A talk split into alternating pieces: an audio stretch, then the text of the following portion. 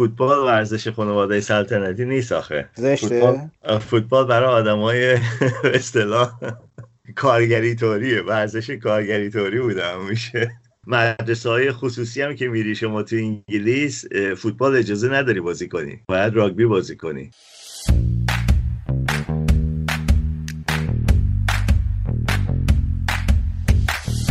سلام. عیدتون مبارک. به قسمت 26 فوتبال تراپی خوش اومدین.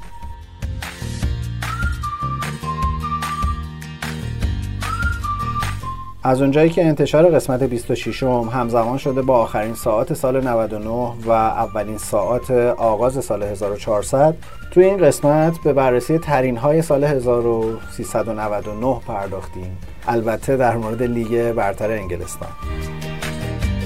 کمی درباره شفیلد و اخراج کریس وایلدر حرف زدیم و یه مرور خیلی سریع کردیم اتفاقاتی که در هفته گذشته در انگلستان رخ داد. و البته به عنوان کسی که در انگلستان زندگی می‌کنه از وحید پرسیدیم که ترکش های مصاحبه مگان مارکل و پرینس هری با اوپرا وینفری چیا بوده و انگلیسی ها درباره این مصاحبه چی فکر می‌کنن؟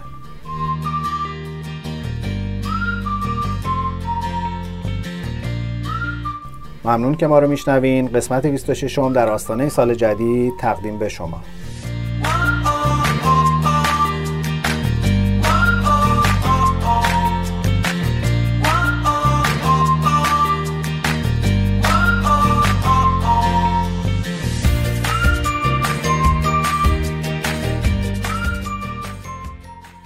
سلام به وحید. حالت چطوره؟ روزت در لندن بخیر. عیدت مبارک. سلام ایمان جان. مرسی خوبم. عید شما هم همچنین مبارک و تمام شنوندگان عزیز و subscriber ها.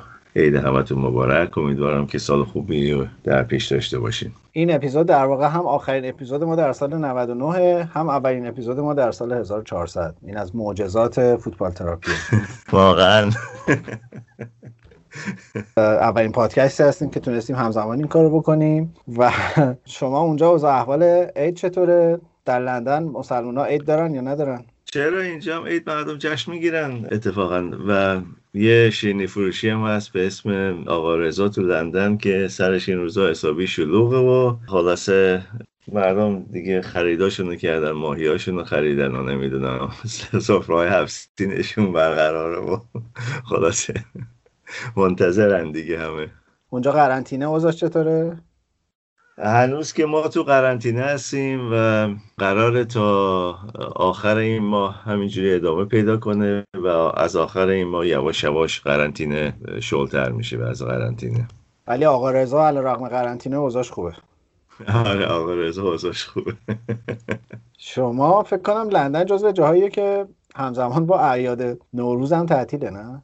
تقریبا بیشتر سالا می‌خوره به امسال که نه البته ولی بعضی وقتا می‌خوره به تعطیلات به اصطلاح مذهبی مسیحی ها و ما هم تعطیلیم از نظر کاری دو روز تعطیلی داریم. مدرسه ها ولی تو اون عیدا بیشتر تعطیلن. مدرسه ها آره دو هفته تعطیلن توی تعطیلات عید پاکشون دو هفته است آره. خب پس دولت مردای ما خیلی احتیاجی نیست که تعطیلات عیدو کم کنن در کشورهای دیگه هم اینجوری. نه اینا هم دو هفته تعطیلی دارن. شما سال اگه بخوای تو یه جمله بگی سال 1399 تو چجوری گذروندی؟ تو خونه. تقریبا بیشتر سال تو خونه بودم. تو یه جمله بخوام بگم باید بگم که امیدوارم سال نو بهتر باشه.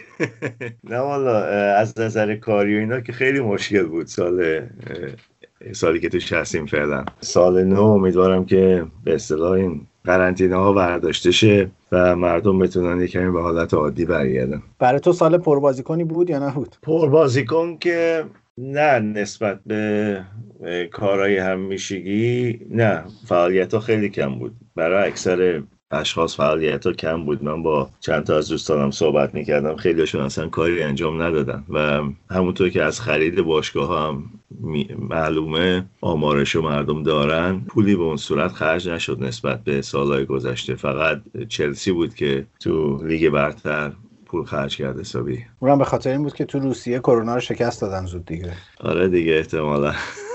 ما حالا یه بخش ترین ها داریم که می‌ذاریم اون آخر این اپیزود راجبش حرف می‌زنیم. ولی بخوام بحث جدی و فوتبالی رو شروع بکنم این هفته دیگه نمی‌تونم جلو خودم بگیرم. باید به عنوان طرفدار آرسنال بگم که ما ما موفق شدیم که تاتنهام هفته پیش شکست بدیم. منتها می‌خوام از یه زاویه دیگه بهش نگاه کنم. نمی‌خوام آنالیز کنیم یا حرف بزنیم. خیلی راجع به detail مسابقه چون همه دیدن و دیگه تاش در اومده تا الان. ولی از یه جهت مهم بود که بالاخره آرسنالیا تونستن مورینیو رو شکست بدن. از یه طرف دیگه مهم بود که بالاخره یکی پیدا شد در این باشگاه که جلوی باخت های به روش آرسنال رو بگیره جلوی این تیم های مهم. اولا که حالا بالاخره الان آرتتا مربیه که جلوی top 6 حداقل یه دونه برد از وقتی اومده داشته. ممکنه این همینجوری عدد جالبی به نظر نیاد ولی اگه اینو منطبق کنی رو باشگاه آرسنال عدد مهمی. سه تا داشته حداقل تا اونجایی که من یادمه. لیورپول هم زده من سیتی هم زده. همشون رو یه بار برده حداقل. آره آره. از اون مسابقه هایی بود که دقیقا چون یه طرفش آرسنال بود می‌تونست ببازه آرسنال چون در پایان نیمه اول مثلا 13 تا حمله آرسنال داشت. یه دونه تاتنهام و نتیجه یکی یک بود. گل عجیب رابونایی استاد من متنفرم از لاملا. از همه طرفداران تاتنهام عذرخواهی می‌کنم ولی واقعا رو اعصابم این بازیکن نه به خاطر گلی که به آرسنال زد. لحظه ای که اومد تو زمین من گفتم این فقط زمانی از آلام من کم میشه که این اخراج شه که خدا رو شکر این اتفاق افتاد. چون از لحظه ای که اومد داشت با داوید لوئیز و ژاکا فوش و فشکاری می‌کرد تو زمین. یه سره داشت یه چیزایی زیر لب می‌گفت. یه بار یه پشت پا به داوید لوئیز انداخت که نمی‌دونم چجوری ندید داور ولی به دو تاشون پشت پا زد در حقیقت. آره یعنی زودتر از اینا می‌تونست اخراج شه. آره. مورینیو فرستادش تو زمین که رو اعصاب اینا کار کنه. راست شما خواهی. آره دیگه انتخابش هم خوب بود. یعنی ژاکا و داوید لوئیز رو گرفته بود و آره دیگه. کسایی که عکس عمل نشون میدن از خودشون. به هر حال ولی آرسنال تونست بازی رو ببره. استثناً یه پنالتی براش گرفتن بالاخره استثنا یه بازیکن مقابلش رو اخراج کردن به جای که بازیکن خودش رو اخراج کنن. و خب بالاخره بازی خوبی بود. به عنوان یه طرفدار آرسنال نمی‌تونستم که مراتب خوشحالی خودم و الان اینجا بروز ندم. از اون طرف فکر کنم طرفدارای یونایتد هم خیلی خوشحالن چون وست هم بردن و بازی خیلی مهمی بود. و لیورپولیام اوضاعشون هرچند که توی توی یه بازی که ناپلئونی بود ولی بردن این هفته. راجع سیتی هم بیا حرف نزنیم دیگه. چی بگیم؟ الان قهرمان شدیم دیگه. نه حرفی نمی‌زنیم. تو لیگ اروپا هم که رفتیم مرحله بعد. اینم که هیچی. مارکو روزه از وقتی گفتن شده مربی دورتموند با مخ گلادباخ داره میاد پایین. ولی اتفاق مهمی که هفته پیش افتاد جدایی کریس وایلدر بود از شفیلد یونایتد که بهش گفت یعنی اینجوری گفتن که اینا با هم دیگه توافق کردن و جدا شدن ولی اخراج بود دیگه. آره اخراج بود. در حقیقت اخراج بود. منتها خب اخراج محترمانه که وقتی که استعفا میده فقط یه بدی داره که دیگه اون باقی قراردادش رو نمی‌گیره. بنابراین بیشتر مربیا ترجیح میدن راستش بخوای اخراج شن. چون که اگه مثلا کریس والدر دو سال دیگه قرارداد داشته دیگه وقتی که استعفا میده اون بهش تعلق نمی‌گیره. ولی اگه اخراجش می‌کردن تا زمانی که این کار پیدا کنه مجبور بودن حقوقش رو بدن. در case های اخراج محترمانه هم مجبورن حقوقش رو بدن دیگه. نه نمیدن. میگن خب استعفا داد. الان کریس وایلدر استعفا داده؟ آره دیگه. چون که میگن با توافق از هم دیگه جدا شدن در حقیقت. حالا احتمالا یه پولی گرفته که بره. این نیست که همینجوری ول کنه بره. هیچ کسی این کارو نمی‌کنه. اگه یادت باشه دو هفته پیش من یه فرمولی پیشنهاد کردم. گفتم در معتبرترین لیگ غرب آسیا یه فرمولی کشف کردم. مربی رو صدا می‌کنن تو باشگاه. میگن آقا بیا استعفا بده ما پولتو میدیم. هم آبروریزی نمیشه هم بالاخره یه روش محترمانه خوشبختانه الان انگلیسی هم خیلی سریع رفتن به سمت این موضوع اینا ولی مخصوصا شفیلد یونایتد فکر نکنم اون پولی به اون صورت داده باشه. چون که اینا راستش بخوای زورشون میاد پول خرج کنن. و همین باعث مشکل کریس والدر شد یه مقداری امسال. مگه اینا چیز نیستن؟ رئیسشون عربستانی نیست. پول که هست که. پرنس عبدالله بله. پرنس عبدالله آره ولی همه پرنس ها انگار اونجوری جیباشون عمیق نیست. و شانس بیاری کدوم پرنس بیاد اگه بن سلمان بود. متاسفانه پرنس عبدالله کمیت براش مهمه. برای همین هی داره باشگاه می‌خره. الان یه باشگاه بلژیکی هم داره تو سبدش یکی هم تو هند خریده بعد رفته باشگاه الهلال امارات هم راه انداخته. تعداد داره زیاد می‌کنه به جای اینکه روی یکی تمرکز کنه پولشو بده یک شفیلد یونایتد باشگاه باشگاه خیلی بزرگی طرفداراشون هم زیادن تو خود شفیلد و تو یورکشار بنابراین اگه واقعا یکی بیاد توش پول خرج کنه یکی از اون باشگاه که بالاخره به خودش میجنبه و چیز میشه. یعنی یه مربی خوب می‌خوان که اسم و رسم داشته باشه بره شفیلد یونایتد و بتونه یه مقدار بازیکن جذب کنه. چون که برای بازیکنایی که از خارج میان اینا اکثرا دوست دارن تو لندن باشن. و حتی تیمایی مثل منچستر یونایتد و منچستر سیتی و لیورپول اینا وقتی که مثلا چلسی میره دنبال یه بازیکنی که اونا می‌خوان بازیکن سعی می‌کنه بره باشگاه لندنی. حتی اگه مثلا تاتنام یا آرسنال یا چلسی یا حتی فولان برن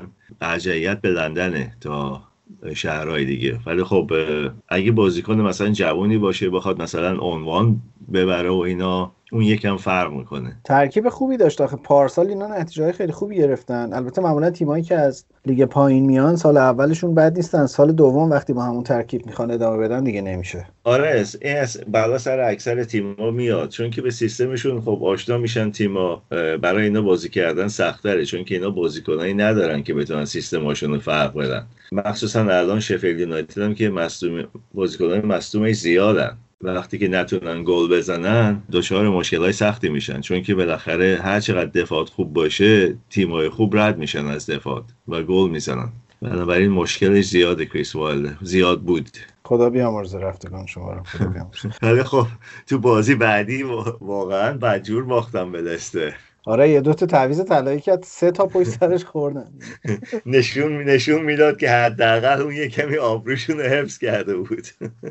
با مربی خوبی بود کریس وایلدر با امکاناتی که داشت داره خب. و خودش هم واقعا شفیلد رو دوست داشت. توی همچین وضعیتی که تقریبا معلومه تو دیگه افتادی رفتی دسته پایینتر الان اخراج کردن مربیتون دیگه چیه؟ یعنی رابطهشون به نظر می‌رسه رابطه پایدار خوبیه و اگه قرار بود اخراجش کنین شاید مثلا سه ماه پیش باید اخراجش می‌کردن. اگه می‌خواستم واقعا اخراجش کنن از اول فصل معلوم بود که امسال شفیلد دچار مشکله و احتمالا سقوط می‌کنه. اینو باید مثلا یه ماه قبل از ژانویه اخراجش می‌کردن یا می‌گفتن نه امسال هم باش میمونیم میریم پایین دوباره برمیگردیم بالا. همون کاری که مثلا فولهام با پارکر کرد. اینا یه دوره سقوط شدید داشتن که اوجش سال 2012 بود. رفتن تا لیگ دسته یک به خاطر مسئله اقتصادی که براشون پیش اومده بود. قبل از اینکه پرنس عبدالله بیاد. و بعد اینکه اون اومد باشگاه رو خرید بلا فاصله پشت سر هم شروع کردن بالا اومدن. اومد با, با خود کریس وایلدر فکر کنم اومدن دسته یک و آره. بعد اومدن چمپیونشیپ و بعد اومدن لیگ برتر.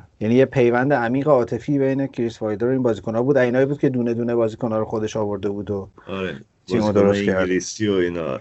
کریس وایلدر چیز بود دیگه. کریس وایلدر از سال 2016 شفیلد یونایتد بود دیگه. مدت زیادی بوده توی باشگاه برای مربی این روزا. کلا یکم مدل کلاسیک انگلیسی بود. یعنی یکم هم تیپ فوتبال سنتی هم تعداد بازیکنهای زیاد انگلیسی هم خود مدل و کاراکتر کریس وایلدر به حال اخراج شد. یعنی اخ...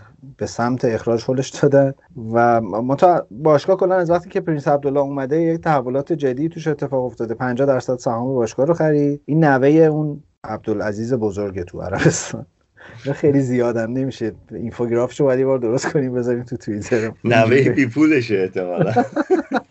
نوه مقتصدشه این businessman یه برای خودش. یه کارخونه کاغذ خیلی بزرگ داره تو عربستان. کلی franchise نمایندگی ورزشی و برندهای ورزشی نایکی و آدیداس و اینا داره توی آسیا و اروپا. گفتم دیگه سه تا هم باشگاه داره الان. غیر از بله. شفیلد سه تا دیگه هم باشگاه داره. و عشق چیز هم هست؟ عشق راگبی و فوتبال آمریکایی و ایناست. همش آمریکاست.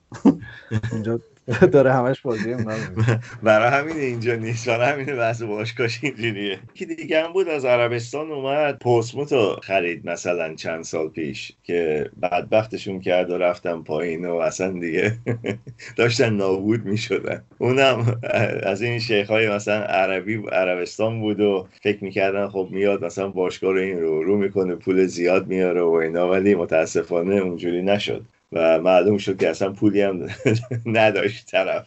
فقط اسمش پرینس بود. از اینه بودی که می‌خواستن از دستش خلاص شن گفتن بچه جون این پولو بگیر برو یه باشگاه برای خود بخر دیگه این ورا نیا. آره. چنده وحید؟ الان شفیل چنده؟ چند قیمت باشگاهش آره. شفیلد که این بابا در حقیقت از یه دادگاه چیز داشتن یه کشمکش دادگاهی داشتن با به اصطلاح اون یکی صاحب شفیلد و تو دادگاه بالاخره دادگاه تصمیم گرفت که این به اصطلاح اکثریت رو داره. شفیلد فکر نکنم الان قیمتش خیلی بالا باشه نسبت به باشگاه های مثلا پرمیر لیگ. فکر کنم نمی‌دونم 100 میلیون می‌خواست براش. یعنی برای شفیلد یونایتد. قبل از این دعواهاشون اینا شد ولی الان فکر نکنم کسی 100 میلیون بده برای شفیلد یونایتد. 100 میلیون پوند؟ آره. 100 میلیون پوند میشه چند تومن؟ نمی‌دونم پوند چقدره. ضرب کن ضرب چقدره؟ سی, سی تومنه پوند چقدره؟ نمی‌دونم. آره مثلا حالا فرض کن سی تومن. خیلی هم خب نمیشه. نه برای باشگاه قدیمی و باشگاه اون بزرگی چی- پولی نیست ولی موضوع اینه که 100 میلیون برای اون باشگاه زیاده چون که توی لیگ برتر نیست. مثلا نیوکاسل 350 میلیونه که باشگاه خب بزرگتری هم از نظر تماشاچی هم از نظر اینکه خب کسی بخواد باشگاهی بخره معمولا میره طرف باشگاهی مثل نیوکاسل و اینا. نه صد میلیون اگه زمین و اینا رو حساب کنی زمین تمرین زمین خود استادیوم اینا رو حساب کنی زیاد نیست اصلا نه مبلغ زیادی نیست. ولی خب این صد میلیون رو همش نذاشته البته. آره دیگه الان میشه از لمقست هم خرید الان. اینا سال 2013 که پرنس عبدالله اومد یه برنامه پنج ساله ای داد که همین تهش رسیدن به لیگ برتر بود و اون موقع یه کمپین social media یی شروع کردن. نتیجهش این شد که توییتر رسمی باشگاه شفیلد سال 2013 بیشترین interaction رو بین همه تیم‌های انگلیسی داشت در حالی که اون موقع تازه لیگ پایینتر هم بود یعنی دیگه برتر نبود. آره. یه حرکتی بود یعنی خیلی رو branding شفیلد خیلی تاثیر گذاشت و تبدیلشون کرد به تیم اول منطقه یورکشایر در اون دوره. الان البته ولی قبل از این بود که لیدز بیاد لیگ همین دیگه. می‌خواستم بگم الان ولی با اومدن لیدز یکم اوضاع تغییر کرده. این دوتا هم دشمنن دیگه. لیدز که البته با همه دشمنه. هی فقط بازی با چلسی تماشاچی تو استادیوم نبودی؟ برای آره، بازیشون من همش یاد توصیفات تو بودم از داستان های اینا. دوباره دعواها شروع می‌شد. احتمالا. البته الان ناگفته نماند. الان خیلی سختتر شده چون که دوربین و اینا خیلی زیاد هست تو استادیوم ها. بعد تو شهرها خیلی دوربین هست و پلیس سعی می‌کنه فورا تا جمع میشن یه جایی پخششون کنه که به اصطلاح کنترل از دستشون خارج نشه. پس همه جا اینجوریه که تا جمع میشن یه جایی پخششون می‌کنن. آره. خب. اینجا با اسب میرن تو مردمگاهی. برگردیم به شفیلد. شفیلد, و- شفیلد یونایتد به همراه لیدز جزو معروفترین تیمای اون منطقه یورکشایرن یکم می‌خوام راجع به یورکشایر حرف بزنیم چون منطقه فوتبال خیزیه در انگلستان. شفیلد یونایتد شفیلد ونزدی لیدز هال آره. سیتی هست رادرام هست بانزلی هست. اینا تیمایی هستن که اون ناحیه مثلا با هم دیگه داربی دارن اصلا وقتی که بازی می‌کنن. بارنزلی هم جزو دشمنان شفیلد یونایتده. آره. بانزلی که شاید یه چیز ده حدود ده کیلومتر با شفیلد فاصله داره. شهر بارنزلی آره خود شهر منطقه میگم ده کیلومتر حدود ده کیلومتر با شفیلد فاصله داره و خیلی که تو مثلا شفیلد هستن چون که بانزی مثلا خونه و اینا یکم ارزون تره اونجا زندگی می‌کنن و میان شفیلد برای کار و اینا. کلا این منطقه یورکشایر صنعتیه نسبتا نه؟ آره دیگه منطقه صنعتی بوده از قدیم و مخصوصا از نظر معدن به اصطلاح زغال و اینا زغال سنگ و اینا. کار اصلیشون بوده. همه تو معدن کار می‌کردن تو یورکشایر. داربی شفیلد ونزدی و شفیلد یونایتد رو میگن Steel City derby آره دیگه. چون که خب شفیلد کارخونه مثل ذوب‌آهن داشته. هنوزم داره البته. البته ذوب‌آهن که می‌دونی رو ب تشدید داره. ذوب‌آهن وقتی میاد تو field فوتبال رو ب تشدید اضافه میشه. باش. ما هم داشتیم ما هم ذوب- ذوب‌آهن داشتیم پلی اکریل داشتیم الان سپاهان هست آره. منطقه یورکشایر ما هم خیلی فوتبال خیزه. آره دیگه. شفیلد یه چیز دیگه هم که داره یه پیست اسکی خشکی. از این پیستای اسکی هست بهش میگن dry slope ski. یک پیست خیلی بلندیه. یعنی اون بری بالای اون پیسته تمام شهر رو می‌بینی زیر پات. دو تا دانشگاه خیلی خوب هم داره. اینو نگفتم چون تو در مورد همه شهرهای انگلیس میگی دیگه من تاکید نکردم. ها راستی فرانک لمپارد گزینه خوبیه ها نمیره مربی شفیلد بشه. شفیلد؟ فکر نکنم. کسای دیگه هستن. ممکنه ادی هاو بره نمی‌دونم ممکنه گاسپایت بره. گاس پایت الان آره. انگلیسه؟ نه هنوز. ولی خب همیشه در تماس هست.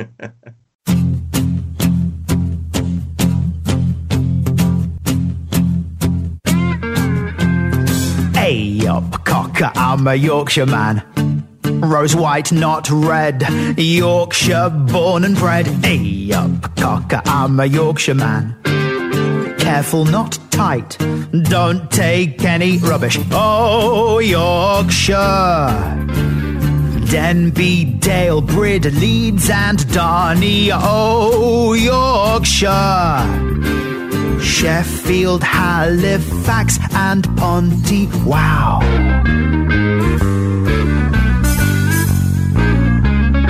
Hey up, cocker, I'm a Yorkshire lass. Love a brew, I'm Yorkshire like Doctor Who. Hey up, cocker, I'm a Yorkshire lass.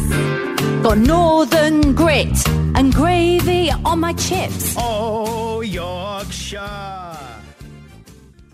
در مورد این داستان مصاحبه جنجالی پرنس هری و مگان مارکل با مگان مارکل با اوپرا تو انگلیس چه feedback هایی وجود داشته؟ چون خیلی سر صدا شد. من به عنوان کسی که داره تو انگلیس زندگی می‌کنه برام سوال بود که الان اونجا نگاه مردم چیه به این داستان؟ اینجا راستش بخوای مردم دو دستن ولی اکثریت طرف به اصطلاح ملکه هستن و خانواده سلطنتی و میگن این فقط اومد اینجا آینده خودش رو بهتر کنه و اینا و اومد اینجا فکر چه انتظاری داشت؟ وقتی میاد تو خانواده سلطنتی باید یه مقدار وظایف انجام بده و این می‌گفت که وقت خودم رو ندارم و همش به اصطلاح کار اینجا و روزنامه ها و اینا مرتب دنبال مطلب هستن راجع به من و به اصطلاح سر به سرم می‌ذارن و به خاطر اینکه رنگ پوستم اینجوریه و از اینجور چیزا. برای اینا کمی عجیبه که من اومدم تو خانواده سلطنتی و اینا. یه اتهام گنده زد که اون خیلی حرف و حدیث درست کرد که می‌گفت خانواده سلطنتی نگران رنگ پوست بچه من بودن پاسخ تیم رسانه‌ای ملکه هم خوب بود که جدی می‌گیریم بهش فکر می‌کنیم. حل می‌کنیم ان حل میشه. آره ملکه که یه مقدار وکیل استخدام کرده که یعنی وکیلایی که براشون کار می‌کنن که ببینن واقعا این جریان چی بوده. ولی اکثر مردم میگن مگان مارکل از این فرصت استفاده کرد و این درست قبل از این بود که اینستاگرام چریتیشون روز بعدش قرار بود منتشر شه و رفت اونجا که به اصطلاح خیلی پابلیسیتی جمع کنه و چیزهایی که روش انگوش گذاشت یکی اینکه ریس بود یکی اینکه زن بود که چند روز بعد از روز بین المللی زن بود و یکی اینکه من یکی بودم از به خانواده معمولی اومده بودم تو خانواده سلطنتی و, و اینا به من اجازه نمی‌دادن اونجوری که باید زندگی کنم مثل یه آدم معمولی. خب وقتی که میری تو خانواده سلطنتی که مثل آدم معمولی نمی‌تونی زندگی کنی این که مشخصه. و اینکه میگه گفته بودن رنگ پوست بچه چجوریه. پرنس هری هم گفت این صحبت رو با یکی از خانواده سلطنتی کرده. نه ولی نه ملکه بوده نه شوهر ملکه. بنابراین فقط یا میمونه چارلز یا برادرش ویلیام. ولی خب مگان مارکل خودش این صحبت رو کسی باش نکرده بود. این از هری شنیده بود اینو. خیلی میگن که خب این یه چیز خیلی طبیعیه که مثلا سوال می‌کنن. حتی مثلا اگه دوتا زوج سفیدم با هم ازدواج کنن بعد مثلا بعضی از پدر بزرگ مادر بزرگا ممکنه صحبت کنن یا مثلا برادر خواهرها صحبت کنن که مثلا چشمای شوهرش داره بچه خواهد داشت یا یا چشمای زنش یا لب و دهن مثلا زنش یا شوهره رو داره و همینطور اگه مثلا شما با یه آسیایی ازدواج کنی. مردم صحبت می‌کنن تو خانواده که مثلا چشمای مثلا بچه مثل چشمای مثلا آسیایی هاست آسیایی شرقی منظورمه. یا مثلا رنگ پوستش تیره تر از رنگ پوست مثلا اون طرفی که آسیایی نیست. و این اصلا کاری به ریس نداره. این یه جور سوالی که تو خانواده ها بین خودشون هست. خیلی اینو اینجوری توضیح میدن این مطلب و یعنی میگن نه این داره الکی در حقیقت از چون که رنگ پوستش سیاس داره چیز می‌کنه و صحبت دیگه که کرد اینا به ما protection نمیدن. دیپل... مثل دیپلمات ها و اینا که مثلا خارج داریم زندگی می‌کنیم. خب Buckingham Palace گفته که یعنی ملکه گفته که اگر شما جز خانواده سلطنتی نیستین و دارین از خانواده سلطنتی جدا میشین در حقیقت خودتون باید protection خودتون رو فراهم کنین. و مردم با این موافقن. چون که مردم اینجا میگن چرا ما باید از جیبمون پول بدیم که مثلا پلیس از انگلیس خانم و خانوادهش رو تو آمریکا protect کنه و هیچ کاری هم نمی‌کنه در مقابلش برای, مثلا مملکت. اونای دیگه کاری می‌کنن؟ کاری نمی‌کنن به اون صورت. ولی خب مثلا ملکه خب خیلی توریست میاره تو انگلیس. به خاطر اینکه خب اون باکینگهام پالاس اونجاست و مردم فکر می‌کنن این مثلا 24 ساعت نشسته پشت پنجره میان اینجا عکس می‌گیرن. اصلا بابا چی عکس می‌گیره اون که اونجا ننشسته.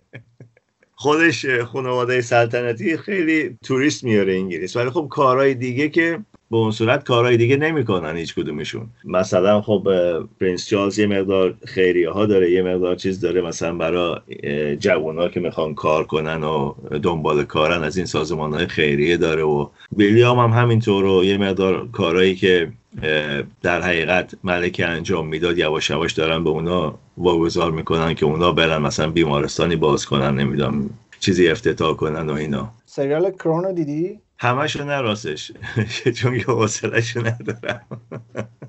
از این سریال مستندا نیست. واقعا یه سریال درامه که خب لزوما هم روایت تاریخی دقیقی نداره ولی خیلی خوبه برای اینکه بشه پروتکل های خانواده سلطنتی رو توش فهمید. خیلی بامزه است اگه کسی دوست داشت حتما خوبه که ببینتش. آره باز تو اینا ویلیام فوتبالیه. اصلا هری راگبی احتمالا. کلا خانواده سلطنتی فوتبالیشون فقط چیز دیگه ویلیامه. ویلیام پرنسس ان هم که به اصطلاح رئیس فدراسیون راگبی در حقیقت اسکاتلنده. ولی ویلیام فوتبال معمولا فوتبال ورزش خانواده سلطنتی نیست آخه. فوتبال, فوتبال برای آدمای به اصطلاح کارگری طوریه ورزش کارگری طوری بوده میشه مدرسه های خصوصی هم که میری شما تو انگلیس فوتبال اجازه نداری بازی کنی. باید راگبی بازی کنی. واقعا؟ آره من خودم وقتی که رفتم اینجا مدرسه دوران دبیرستان ما اصلا مدرسهمون تیم فوتبال نداشت. ولی خب مثلا تیم راگبی داشتیم. شاید 6 تا تیم راگبی داشت و هر شنبه مسابقه راگبی داشتیم با مدرسه های دیگه و اینا. تو لیگ راگبی بودیم و اینا. ولی تیم فوتبال نداشتیم. حق نداشتیم فوتبال بازی کنیم اصلا. توپ فوتبال اصلا نمی‌تونستیم بیاریم تو مدرسه. چند تا ایرانی بودیم با, تو... با توپ راگبی بازی می‌کردیم گاگاداری. این که مختص انگلیس نیست ما مدرسه دولتی تو ایران هم با توپ بسکتبال فوتبال بازی می‌کردیم. آره ولی توپ راگبی آخه گردم نیست. مثل این توپای تمرین های دروازبانی این بیزی گنده ها هست. مثل اونا. آره. دروازه گلرای خوبی از توتون در میومده مدرسه های اینجا مدرسه های خصوصی اکثرا کریکت بازی می‌کنن تو تابستون که واقعا من نفرت دارم از این ورزش بهش نمیشه گفت راگبی. راگبی تو زمستون. یه چیزم بگم این بحث پرنس هری رو جمعش کنیم. من اونجایی که شک کردم به قضیه و به قول تو حد زدم که این یه کمپینیه برای اینکه سوشال مدیاشون رو بیارن بالا و بتونن اون خ... یه خیریه رو انداختن که مردم کمک کنن خرج زندگیشون بگذره؟ درست اینجوری ظاهرا اینجوری به نظر می‌رسه. ولی خب یه قرارداد با نتفلیکس بستن چقدر؟ 100 میلیون. که پته چیزو بریزن رو مستند بسازن. نمی‌دونم. نمی‌دونم حالا جریانش چیه ولی خب مثلا یکی از چیزا شاید از همین مصاحبه بوده. یکی شب... یکی اولین کارش همین مصاحبه بوده. ولی موضوع اینه که وقتی که بحث پیرس مورگان هم همین بود. وقتی که شما داری 100 میلیون می‌گیری چرا دست دراز به مردم انگلیس که پول به اصطلاح حفاظت تو بدن؟ برای اینکه ربطی هم به فوتبال تراپی داشته باشه. وقتی فهمیدم که پیرس مورگان قاطی کرده و شروع کرده بد و بیراه گفتن حدس زدم که یه کاسه زیر نیم کاسه است چون استاد چیزی برای دست دادن نداره واقعا. یعنی میاد همه چی رو میگه سر داستان مسعود اوزیلم پیرس مورگان. روزی یه فوش میفرستاد برای آسم ونگر هم همینجوری بود. آخر آره. کاری آسم ونگر هم خیلی چیز بود. میگه وقتش این بره دیگه. ما البته خیلی خوشحال نیستیم از اینکه پیرس مورگان طرفدار آرسناله ولی آدم خیلی روک و حتی یه ذره رفتار گستاخانه معمولا داره. این قبل از اینکه پرنس هری بیاد در زندگی مگان مارکل با خانم مارکل یه روابطی داشت. البته روابط بیشتر ژورنالیستی تا روابط عاطفی. منظورم روابط عاطفی نیست. ولی بعد از اینکه پرنس هری اومد ظاهرا مگان مارکل خیلی دیگه به سرعت بقیه روابطش رو قطع کرده بود و از اون موقع پیرس مورگان آماده بود که یه تصویر حسابی باش بکنه و این دفعه موفق شد این کار کرد. آره دیگه اینا اینا اصلا دیگه زیاد خوششون نمی اومد دیگه بعد از این چیز چون که خب احتمالا این گذشتهش رو بهتر می‌دونست از هری احتمالا دیگه از پرنس هری.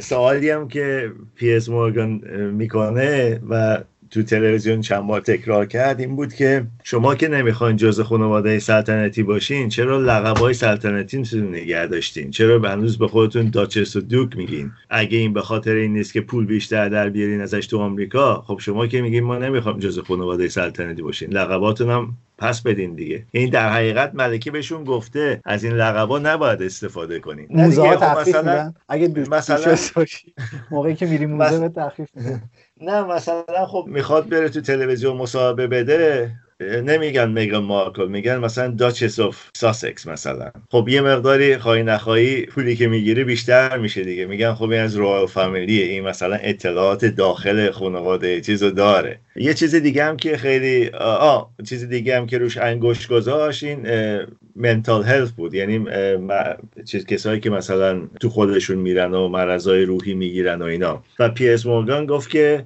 خب این میگه که هیچکس کمک نمی‌کرد به این موقعی که این تو اون شرایط بود. شوهرش که به اصطلاح president سه تا سازمان خیریه mental health ه. خب اون می‌تونست براش کمک بگیره اگه واقعا همچین چیزی بوده. این نمی‌خواست بره مثلا از ملکه خواهش کنه که کمک بگیره براش. یه چیزایش با عقل جور در نمیومد تو مصاحبه که می‌گفت و معلوم بود خیلیش به خاطر منافع و مصاحبه و اون Instagram page ی که روز بعدش قرار بود منتشر شه آدم یاد این اینفلوئنسرای غذا میافته اینا که تو اینستاگرام تبلیغ رستوران. آره، وقتی که چلو کباب رو می‌ذارن آدم هوس میفته تو لندن ندارین؟ آقا رضا کبابی ندارین؟ چرا؟ چرا؟ کبابی هست. کبابی های خوبی هم هستن اتفاقا. اون تو خب آدم هر موقع چل... من که اینجوری هم یعنی هر موقع چلو کبابی میدم میگم حالا اینم امتحان باید بکنیم ببینیم چه جوریه خیلی خب. آقا یه آهنگی بشنویم. کلا از این فضای خال زنکی بیایم بیرون بریم. بر بر بگردیم بر میگردیم به فوتبال به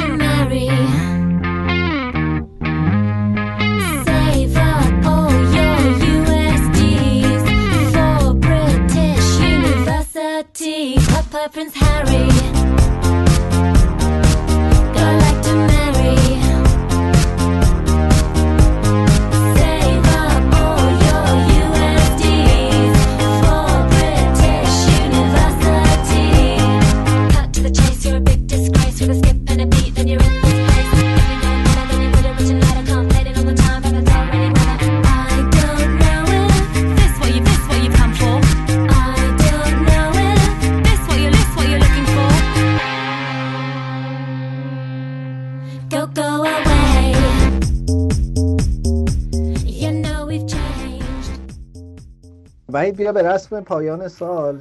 یکم راجع به ترین های سال 99 حرف بزنیم. به عنوان یک ایجنت به نظرت بهترین قراردادی که تو سال 99 یه باشگاه بازیکن بست بهترین خرید سال 99 کی بود؟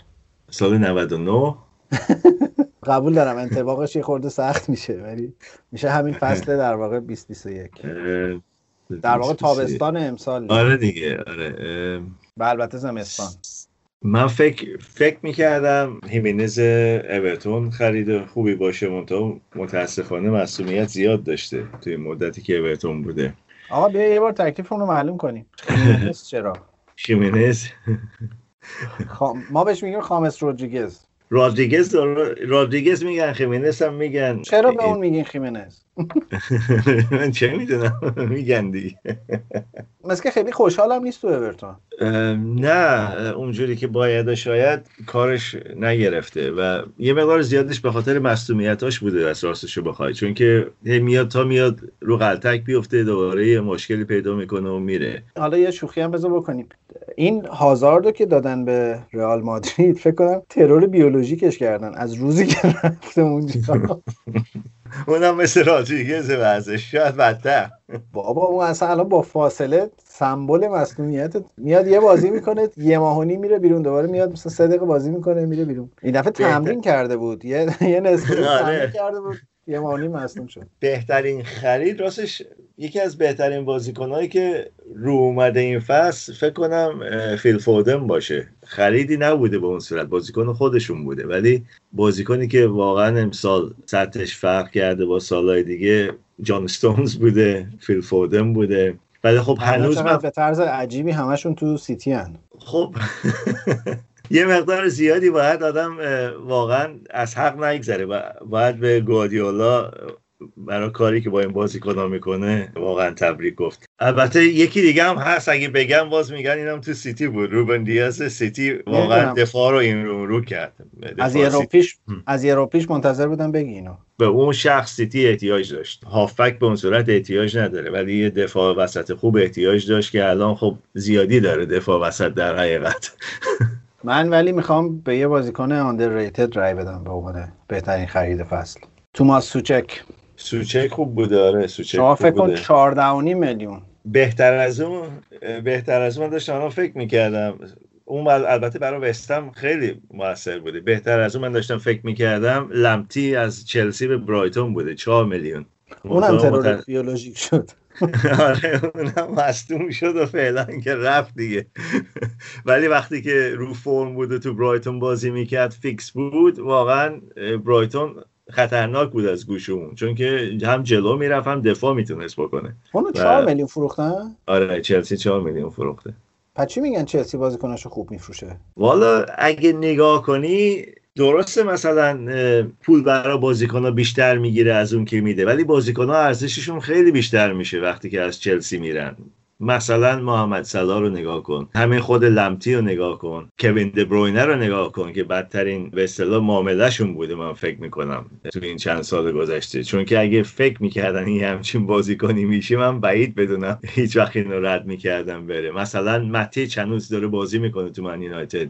دبروینه رو من فکر می‌کنم 11 میلیون یا 16 میلیون فروخت. یعنی قرضش دادم به ورد برمن بعد وولسبرگ فکر کنم 16 میلیون یا 11 میلیون براش داد. درست یادم نیست الان. الان لمتی هم فکر نمی کنم زیر 5 و 60 تا بفروشه کسی. لمپتی هم اگه برگرده و fit باشه نه حداقل حداقل حدودای سی چهله دیگه حداقل حداقل دیگه. چون که هنوز به اندازه کافی تیم یک بازی نکرده. ولی خب اگه مثلا یه فصل دیگه برایتون بازی کنه البته برایتون قراردادشو قرارداد جدید باش بست و اضافه کرد قراردادشو که کسی نتونه بیاد به اصطلاح مفت بخرش اینو. حال من فکر کنم توماس سوچک به نسبت قیمتی که بهش دادن بهترین خرید بوده امسال. چون چیز دارم می‌کنم یعنی هزینه فایدهشون رو دارم نگاه می‌کنم. عددی که بابتش دادن و سودی که به باشگاه رسونده. مثلا واکر پیترز به ساوثهمپتون هم با 12 میلیون به نظرم خیلی خرید خوبی بود. البته این سالها پیش اتفاق افتاد. دکلن رایس از از چلسی به وستهم مثلا مجانی که خود که خود لمپارد اینو میخواستش تابستون پیش. دکلن رایس رو می‌خواست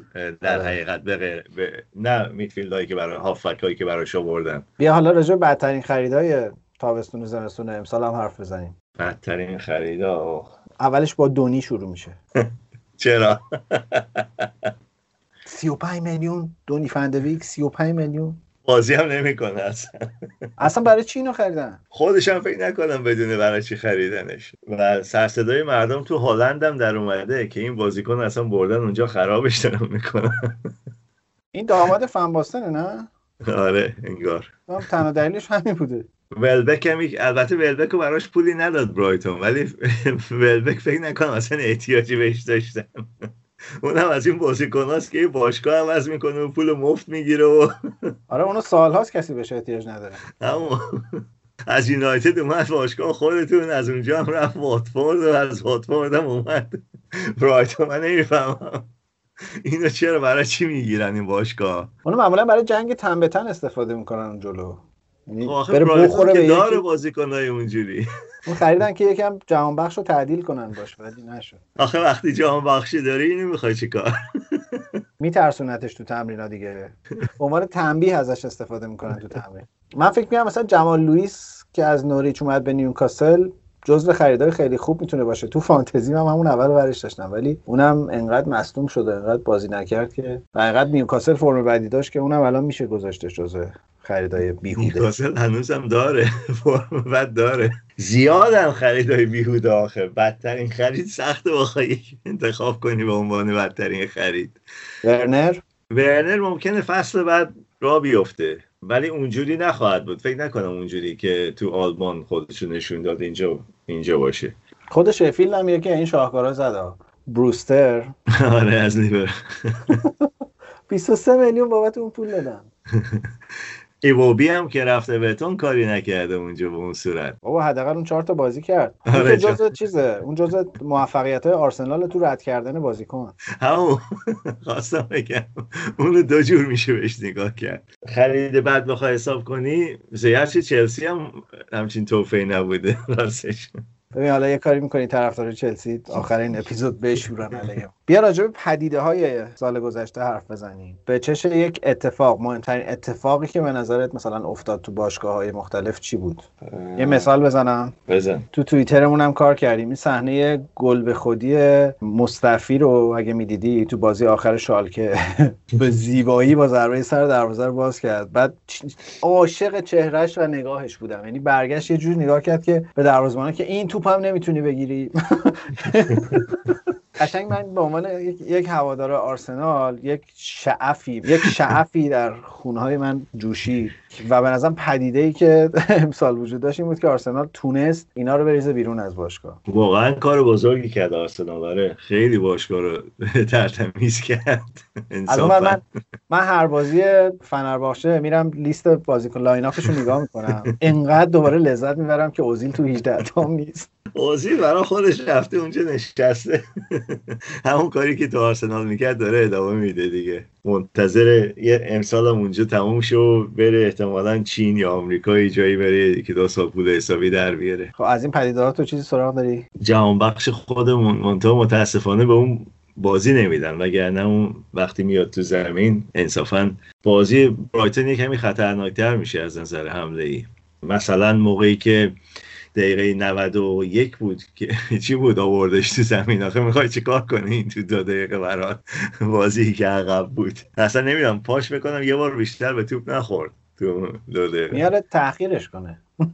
اما حالا بخوام یه چیز یه تعریفی هم از تیم شما بکنم. به نظرم یکی از این پدیده‌های فوتبالی تغییر تاکتیک گواردیولا بود. آره. که نتیجه شد اون 21 دو تا بازی که پشت سر هم بردن. اتفاقی که به نظرم در لیورپول نیفتاد و نتیجه شد این چیزی که داریم از لیورپول این روزا می‌بینیم. اخراج سالو به کی میدی؟ اخراج سا فکر کنم لاملا فکر کنم باید کاندید باشه دیگه. از بین مربی‌ها چی؟ یعنی بدترین تصمیمی که گرفتن از نظر اخراج کردن؟ آره. من فکر نمی کنم بریچو در حقیقت به حق بیرون کردن. فکر نکنم سمد دایس بتونه نجاتشون بده. البته این معجزه کرده قبلا ولی خب. گناه داشت واقعا. مخصوصا بعد از اون نتیجه ای که گرفت. حالا اگه مثلا دو تا دو تا سه تا بازی قبل بیرونش می‌کردن یه حرفی. ولی بعد از اون نتیجه ای که گرفت نشون داد که تیمشو داره برمیگردونه به اینکه نتیجه بگیرن و اگه گذاشته بودنش من فکر می‌کنم اون دو تا سه تا بازی که سمر دایس هنوز جا نیافتاده بود اون نتیجه می‌گرفت از اون بازی ها وار سال وارسال از اینا دیگه نمی‌تونی انتخاب کنی انقدر زیاده. نه اینا زیاده متاسفانه. همین خیلی زیادن اصلا استاندارد داوری تو انگلیس خیلی بد شده راستشو بخوای. همه شکایت دارن. آخه تو اروپا هم میرن همینجوری هن. بازی بارسلونا اون پنالتی که بازی بارسلون پاریس گرفت اونم دوباره کلی حرف و حدیث داشت. تو حتی همون بازی هم چند تا تصمیم اشتباه بود. یعنی بازی نیست که الان آدم نگاه کنه و بگه خیلی خوب داور خیلی خوب بود تو این بازی. اصلا من ولی وار سالو می‌خوام بدم به گل اول یونایتد به وست هم تو بازی رفت که از تو اوت از بالای سر مویس توپ از تو اوت برگشت تو زمین مویس چنگ می‌زد خودش رو که اوت شد. سازوکاری براش نداشت که بتونه اون اوت تشخیص بده. درسته من اصلا یادم رفته بود. درست میگی. آره اون واقعا نامردی بود اون گل. خب اینو باید چک می‌کردن ولی نکردن چک که- کردن ولی چون وار از این خطا نمی‌تونست رو خط طولی بکشه نفهمید آخه با چشم معلوم بود اینو اگه حتی یواش می‌کردن فریم با فریم نگاه می‌کردن معلوم می‌شد که این اوت بوده. توپ رفت بیرون. قشنگ قوس داشت توپ برگشت تو زمین. چهره دیوید مویس من هیچ وقت از یادم نمی‌رسن چون قشنگ تو بعد بالای سر اون رد شد. و به عنوان آخرین انتخاب داور سال رو کی انتخاب می‌کنی؟ آه، این هم از اون تصمیم هاست که زیاده. کاندید براش زیاده. من که از الیور خوشم نمیاد.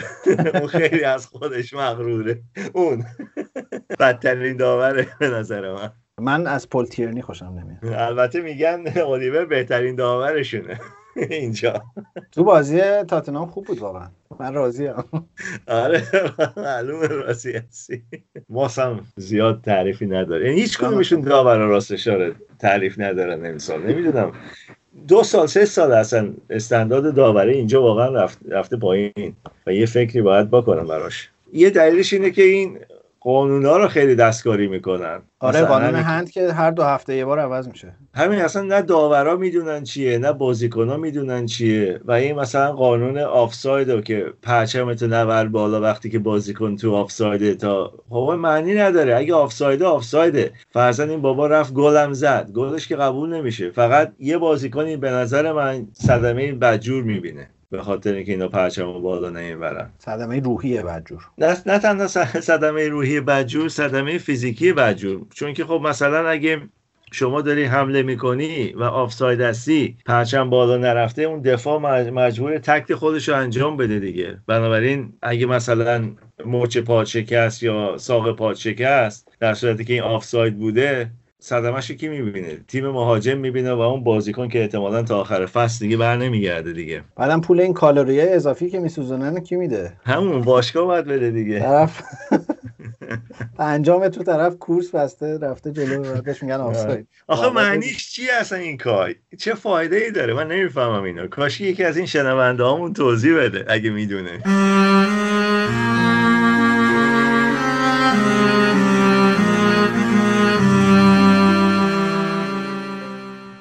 آخرین اپیزود سال 99 ماست و چند ساعت بعد میشه اولین اپیزود سال 1400 مون سال خیلی عجیبی رو از سر گذروندیم.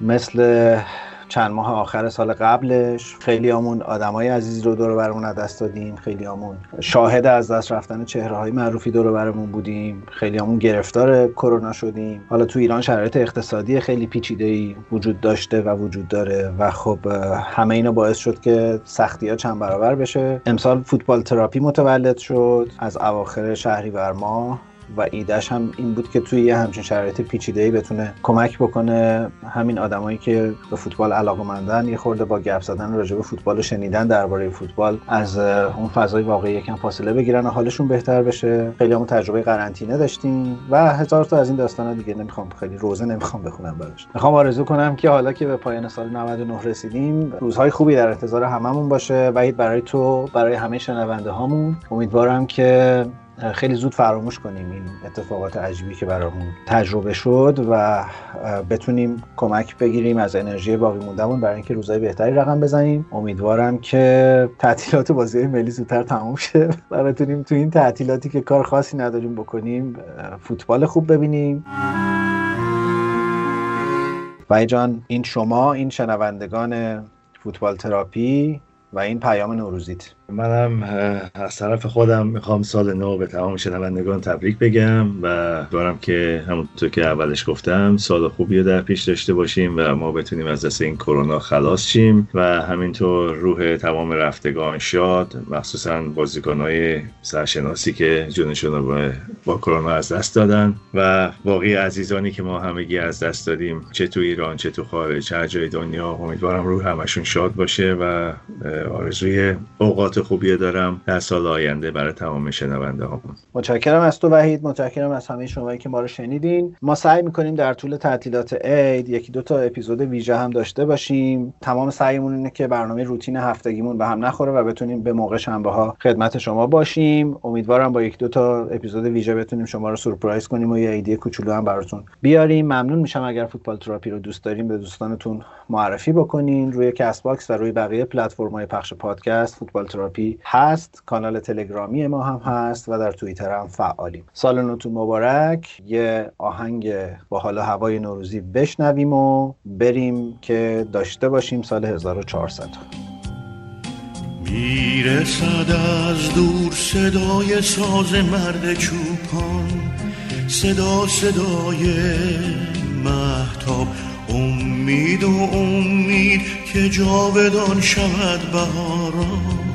صدا صدای آفتاب. وای به سرزمین خورشید شکوه لاله ها چه زیباست. با گل سپید محتاب طلوع زندگی چو وای غنچه زندگی بر لبم می‌زند جوانه. من و بهار پرترانه. من و امید بیکرانه. وای به گوش من می آید صدای ساز مرد چوپان چه قصه ها می گوید زلاله سرخ بهار.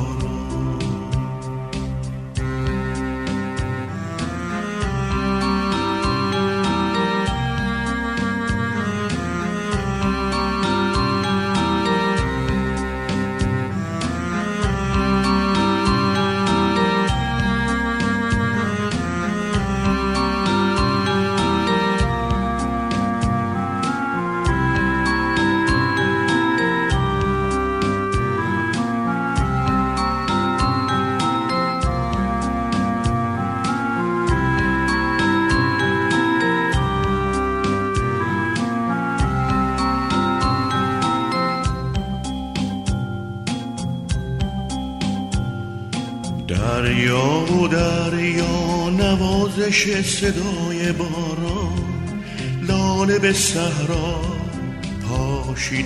پرواز و پرواز پرستوهای بی آشیان سوی چشمه خورشید.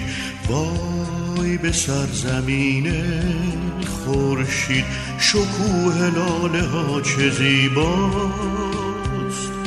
با گل سپید محتاب طلوع زندگی چو رویاست. وای زندگی آبیه بیکران قصه بهاره. رخشان بود هر سو ستاره. منو تولد دوباره. به گوش من می آید صدای ساز مرد چوپان. وای چه قصه ها می گوید زلاله سرخ بهار.